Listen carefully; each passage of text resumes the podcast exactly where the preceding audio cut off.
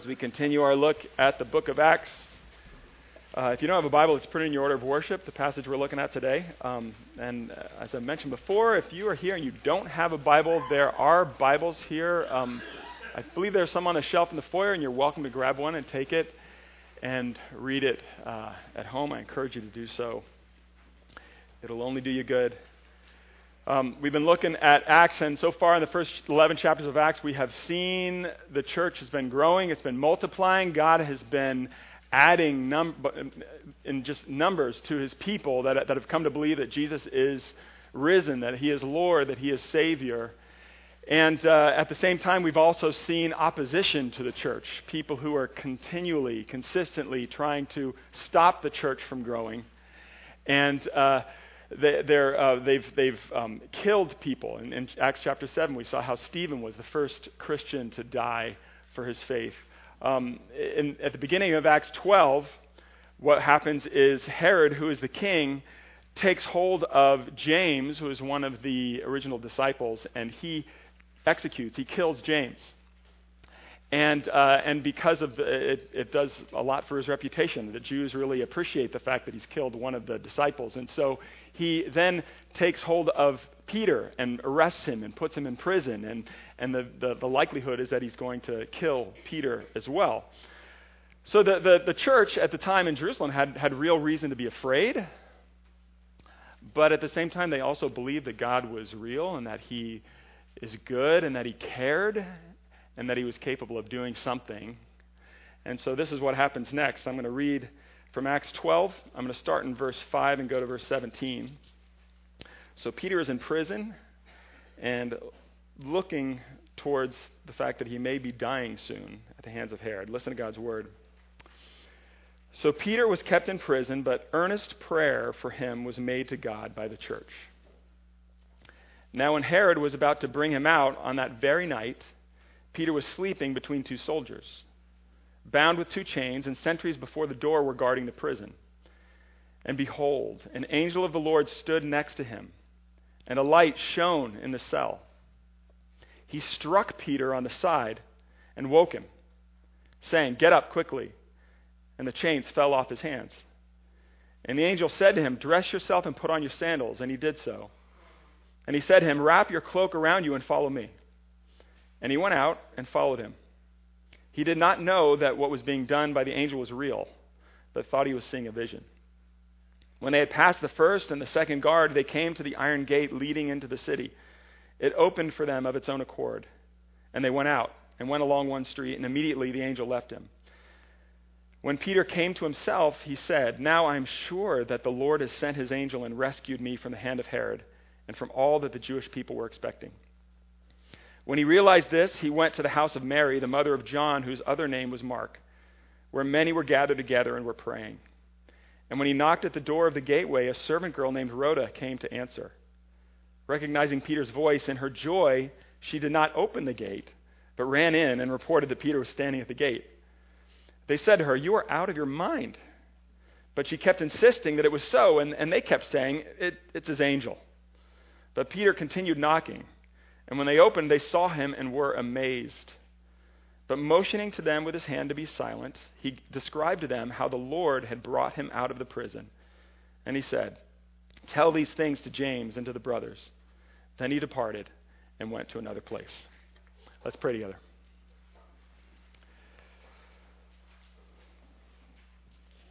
Father, we pray that your Spirit would work right now in such a way that uh, we would, as we just sang, that we would be overcome by your presence.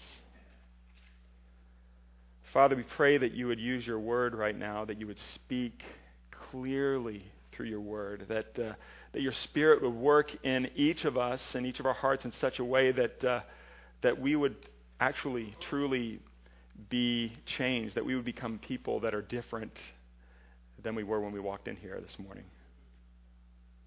Father, we pray that you would speak, that you would have your way with us. We pray this all in Jesus' name. Amen. Do you realize what we have just done? Do you realize what we have just done? well, I did it, and you were hopefully doing it with me.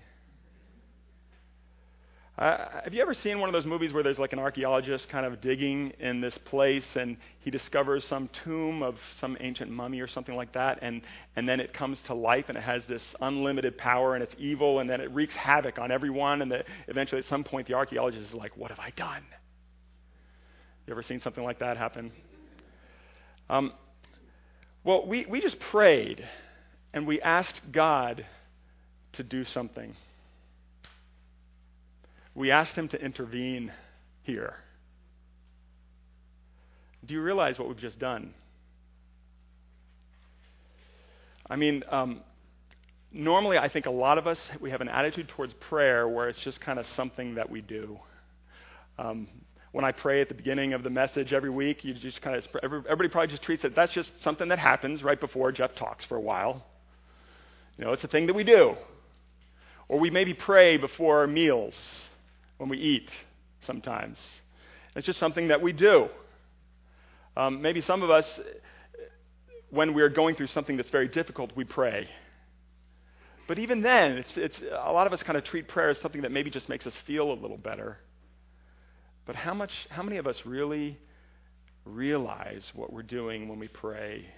What we're doing when we invite God I mean, it's a, it's a poor comparison to the mummy monster thing, right? Because the, the monster is purely evil and has all this power. But, but when we pray and we invite God to do something, we're inviting somebody who, who, yes, has unlimited power, but who is absolutely good to do something.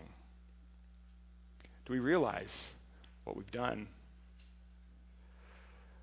Well, I, I believe that this passage in Acts 12, it's, it's, if, as much as anything else, it is an encouragement. It's here in Acts to encourage the, the, the people who are reading this book at first, the, the early Christians, but, but also us, Christians throughout history, to believe that God listens and that He answers prayer.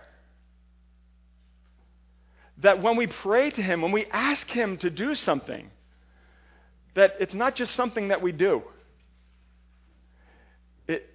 it's, it's, it's something where, where, where he is eager to respond and to answer and to do things. And, and what I want to do is just look at this passage for a few minutes and, and talk about what, what are the ways that God does answer the prayers of the people. Because that's what they do, right? Peter's in, in prison. And what does it say in verse 5? It says, But earnest prayer for him was made to God by the church. I think this, this passage is inviting us to lives of earnest prayer to actually cry out to God and believe that He's going to do things. And, and He's going to answer. And so, so, how does God answer here? What are some ways that God answers the people here? And I'm going to take the, the, the outline that you have in your bulletin, we're going we're to flip it a little bit. We're going to do it a little out of order. We're going to start with the fact that God, God's answers are supernatural. Sometimes they're supernatural. That's the second point, right? We're starting with that one. I mean, because that's the big, obvious point here, right?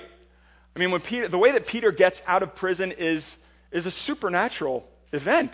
It's miraculous. It's, and, and the passage, Luke makes it clear that it's God who gets Peter out. You know, normally uh, when, when you watch movies and there's like this rescue attempt that happens, usually it's like an Ocean's Eleven thing. You know, you need a big team of people who all have different roles. There's like the people that are tunneling under the wall. There's somebody who's creating a, uh, you know, a, a distraction. There's a person in the, in, the, in the control room with a headset who's like speaking everybody in their ears at the same time to make sure everything's coordinated and they can escape, you know. There's, there's all this coordinated effort. But that's not what happens here. Right? An angel shows up out of nowhere, tells Peter to get up. The chains fall off. They just fall off. And then he walks past one, two, three, I don't know how many guards he actually walks past. But he just walks right past them as if he's invisible. I don't know if he's invisible or if they're just completely oblivious, but he just walks right past them. And then he gets to a gate, and what happens with the gate? The gate just opens of its own accord. It just opens. God's making it absolutely clear. I am doing this. This is a supernatural thing. I can do what you cannot. What is impossible for you is entirely possible for me. And So that's one of the ways that God answers their prayers. It's this miraculous, supernatural thing where Peter just walks right out of the prison with, with no trouble whatsoever. I think this is what uh, we have to believe when we pray to God. That what is impossible for us is entirely possible for Him, that it's easy for Him, even. It's like nothing. I mean, it, it, it's, as, as, you read this, Peter just nonchalantly walks out. The, the gate just opens. Like, it's, it's so crazy and, and unbelievable that he thinks he's seeing a vision. It's hard for him to realize that it's really happening. But this is what God is capable of. He's capable of, of doing stuff that we cannot even imagine can happen. He can make chains fall off. He can make gates open up by themselves. He can make people invisible. He can cure disease. He can heal relationships that are absolutely shattered and broken and beyond any sort of repair. He can give peace to you in the midst of anxiety that is absolutely crushing and oppressive.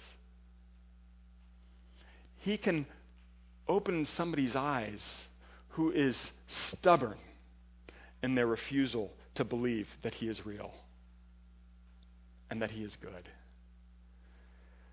God can do anything He wants. And, and, and we need to remember that as we think about praying to Him. That He can do anything. What, what looks impossible to us is entirely possible for Him. And as I say that, we, we need to realize that He's not just encouraging us to kind of think of like, what, what's, what is something that I want that's impossible for me to get? Yeah, I'd really love to have a Cadillac.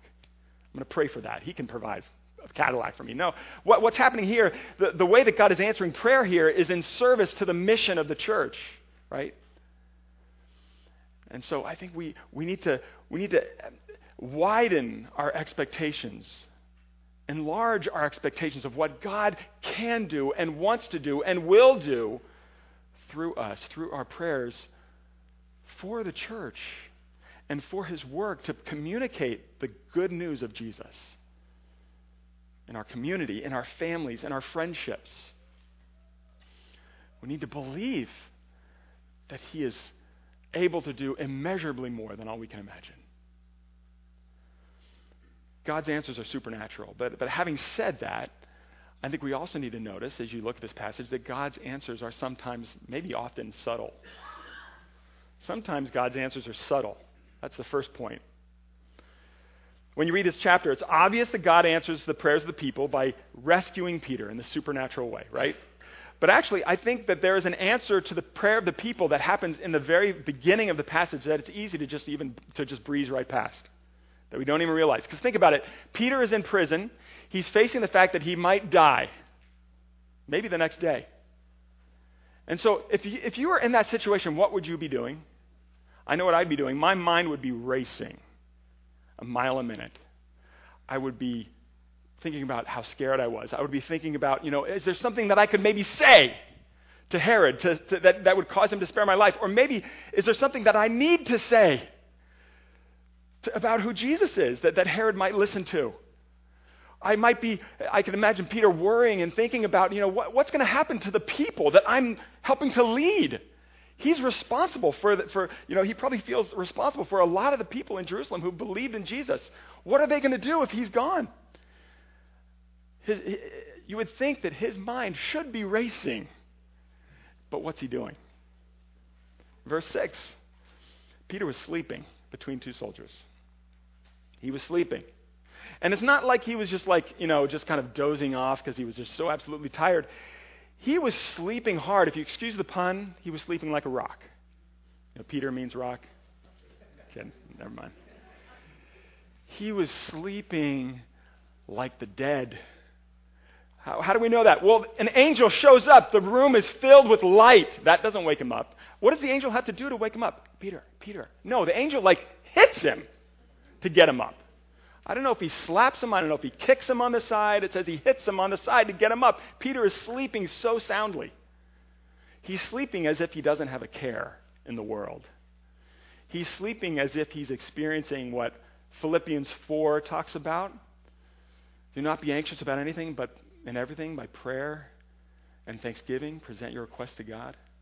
And the peace of God, which transcends all understanding, will guard your hearts and your minds in Christ Jesus. I think that's, I think that, the fact that Peter can sleep without seeming to be, to, to, uh, without seeming to be stressed and anxious and worried, that, that he can sleep feeling peace, seems to me to be an answer to the prayers of the people as they pray for him. And yet the people, as they're praying, have no idea that that's going on. And as we read this, we, we often just like breeze right past it, don't even think of that as an answer to prayer. And this is my point, is that a lot of times when we pray and ask God to do big things, a lot of times his answers to us are subtle and they're easy to miss. He's answering our prayers. He's working in our lives in so many different ways that, that we just tend to overlook because they're so subtle. Whether it's just giving us peace, like the peace of Philippians 4 about something that, that should be distracting us and preoccupying us. Maybe it's just giving us a day with, with a few less problems than we should have. Maybe it's, uh, it's, it's, it's just an encouraging, kind statement, you know, word from a friend that we don't even often think of. I think we need to, we need to pay attention to all of the small things that God does that we have to be thankful for, and to realize that He's constantly doing subtle things in our lives to encourage us, to answer our prayers. So his answers are subtle as well as supernatural. But, but then what you also see in this passage is that his answers, God's answers, are surprising a lot of the time. They're, they're very surprising. I, I'm not sure exactly what the church was praying for, right? It just says earnest prayer was being made for Peter, right? What were they praying for? I'm sure they, they probably were praying that, that Peter um, w- wouldn't be anxious. Maybe they were, they were praying that, that uh, Herod would, had, would have a change of heart. Maybe they were praying that God would somehow spare Peter's life, keep him safe. What they weren't, I mean, maybe they were praying, but they, what they weren't expecting God to do was to just have Peter walk up to the door and knock on it. Right?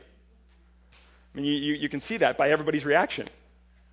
When Peter comes and knocks on the door, and Rhoda, the servant girl, comes and answers, she, it's so impossible to believe that Peter's there. And in her joy, she doesn't even open the door, and she goes and tells everybody. I mean, it's, it's actually really humorous. This is such a, it's, it's, it's, such a funny passage in the way that, that she, she just leaves him standing out there. I mean, he's in danger. Leaves him standing out there, runs and tells everybody else. And what, how do they respond? Rhoda, come on. You're out of your mind. That's not possible. Peter could not be out on the door. It's got to be something else. It's got to be his angel, something like that. I don't know. This just, uh, in the, in the list of, of things like the multiple choice answers to prayer that the church was envisioning, even as they were praying, this was not on them. This was a complete and utter surprise to them. And so, this is the thing how do you relate to a God whose ways are not your ways? To a God whose thoughts are not your thoughts, to a God whose answers to prayer are not your answers to prayer. How do you relate to a God like that? It's a challenge. It's a challenge.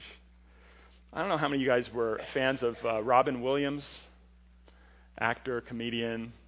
Um, I just remember whenever whenever you saw Robin Williams being interviewed or on a talk show or something like that, you ever see him be interviewed or, or on a talk show? He was out of control. Like the, the, the person interviewing him never knew what he was going to do next. You know, most people, most movie stars or comedians, they know the rules of the game. You, you sit there on the couch and you look for your opportunities to be funny, but you just answer the questions and maybe tell an anecdote. Robin Williams did not do that he would be all over the place. He would stand on the couch. He would roll on the ground. He would like act like an, an, like an animal, like a dog or something like that. He would be like massaging the scalp of the interview person. He was out of control, constantly surprising the person who's trying to interview him. And I saw one of two things happen. Either, either the interviewer, it would be really uncomfortable to watch because the person interviewing would be like, how can I get control of this situation? This is, this is not going well, you know? Or you saw a person who was just like, I'm going to roll with it. I'm not going to try to control this situation, and I'm going to laugh. I'm going to enjoy it. I think that's kind of how we have to respond to a God whose ways are not our ways, whose answers to prayer are not our answers to prayer. We need to let go of our agenda. We need to let go of control. We need to recognize that He is the one in control. And I think we need to learn to laugh too. I think we need to learn to laugh. We need to, we need to grow a sense of humor even in the way that God answers our prayers in ways that are surprising, in ways that we're not prepared for. We need to be able to roll with it. His answer might make my life more difficult. His answer might change somebody that I know in a way that makes me uncomfortable. It might cause me to give up something that I had been planning on. We need to roll with his answers, give up control, and trust him, and learn to laugh. So his answers are surprising. Lastly, um, his answers are shareable. His answers are shareable. Uh, my, my, family was in the city a couple weeks ago. And we went to this Italian pizza restaurant, a pizza place. It's a nice, nice pizza place in the city. And uh, we were looking at the menu, and I noticed on the menu, one thing that was on the menu was a calzone for four people. I was like, how big is a calzone that you need to share with four people? I almost, almost tried to talk everybody into ordering it just to see what this thing looked like. I've never seen a calzone that had to be shared by four people. That's the thing. I'm sure you've been in restaurants where you you know they have things on the menu that you have they, they well they encourage you to share it with people. You know, or like a sundae. I've, I went to an ice cream parlor once. It was called the kitchen sink. There were like a hundred scoops of ice cream in the sundae, and they're like share this with ten people. You know. Um, this is the thing. Uh, that's that's what that's that's what God's answers to prayer are intended to be for us as well. They're not intended to be consumed by one person. They're intended to be shared. Because that's what, that's what's what happens here, right? Uh, and when, what's the first thing Peter does? When he realizes that this actually has happened, that God has rescued him, what does he do? He goes to the house of Mary in verse 12, the mother of John, whose other name was Mark, where many were gathered and were praying. If you look down in verse 17, motioning them with his hand to be silent, he described to them how the Lord had brought him out of prison. He shares this news, he shares what God has done. And then what he's do? He says, Tell these things to James and to the brothers. This is a different James than the one that was just killed. This is James, Jesus' brother, who's one of the leaders of the early church. He says, Make sure you share this with them. Make sure you share this with them. They need to know. They need to know what God has done, what He is capable of. They need to know how good God is, how kind He is. They need to know. And this is, I think we need to understand this about as we pray, God's answers to prayer, He wants us to share them with one another. He wants us to encourage one another with our answers to prayer. Even though they might be subtle, they might be small, He wants us to share them with one another. When they're big, He wants us to share them with one another because that's one of the ways that, that we have of, of, of being encouraged and reminded to believe that God is good and that He can work in my life too. When a friend of mine shares what he has done, when was the last time you shared an answer of prayer to somebody else? I mean, forget about sharing answers to prayer. We often just pray and then we forget about it. It's like going to a restaurant and ordering the, you know, the calzone for four and then getting up and leaving before they even serve it. How often are we even really looking for God's answers to prayer, let alone trying to share them with one another? God wants us to, to look for how He is answering, no matter how surprising it might be, no matter how subtle it might be, and, and He wants us to share with one another what God is doing in our lives. That we might be encouraged to believe, to have greater confidence in what He's going to do. And I think that's, I, again, as I, as I read this passage, I think that's what, largely what this passage is here for. Again, they're sharing it with us. God is sharing it with, us. Luke is sharing it with us so that we would have greater confidence in who God is and what He will do in and through us, that we might cry out to Him, that we might ask Him for more, and believe that He will answer. And so here we have a story of God answering prayer. He answers prayer in supernatural ways, in, in, in, in subtle ways, in surprising ways in a way that he wants to be shared. But the one common denominator here is that God answers. He answers. will you dare to believe that God's going to answer our prayers? Will you dare to believe that God's going to answer your prayers? As you pray for Him to work in your own heart, as you pray for Him to work in your relationships with others, as you pray for Him to work through this church in the life of the community, will you dare to believe that God is going to answer every single one of them? I think that God delights in prayer. One reason is, and I shared this before, because prayer is such a, a, a strong picture of the gospel. It's, it's, it's, a clear picture of what the gospel is because in prayer, what do we do? In prayer, we come to God with nothing but our need. That's what the church was doing as they prayed to God. All they had was needs. They were scared. Peter was in trouble.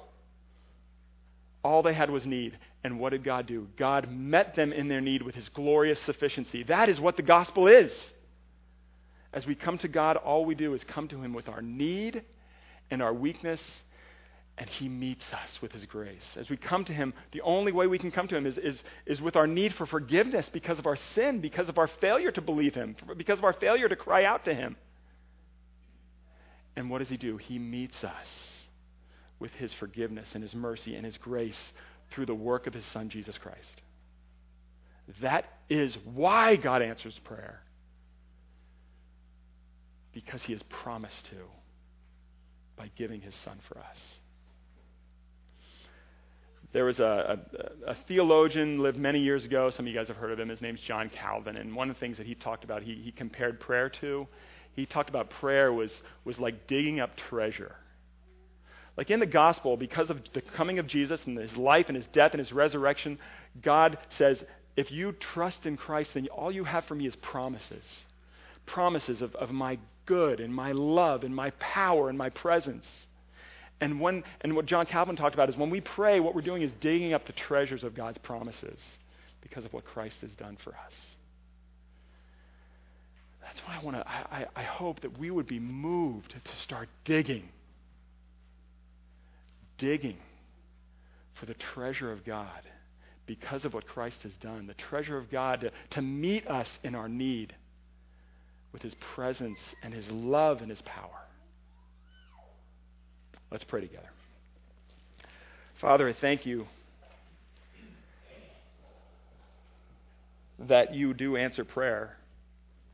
Father, I thank you that uh, you have and you will answer the prayer that we prayed at the beginning of the sermon. And, and you do that not because we are worthy, but because Christ is worthy. He has won every single answer of prayer for us. Father, we pray that you would help us to, to, to pursue the treasure that Christ has bought for us of your, of your goodness and power in our lives, that we would pray to you, that we would find that you are faithful, that we would be satisfied with your sufficiency. We pray this all in Jesus' name. Amen. As we come to the Lord's table,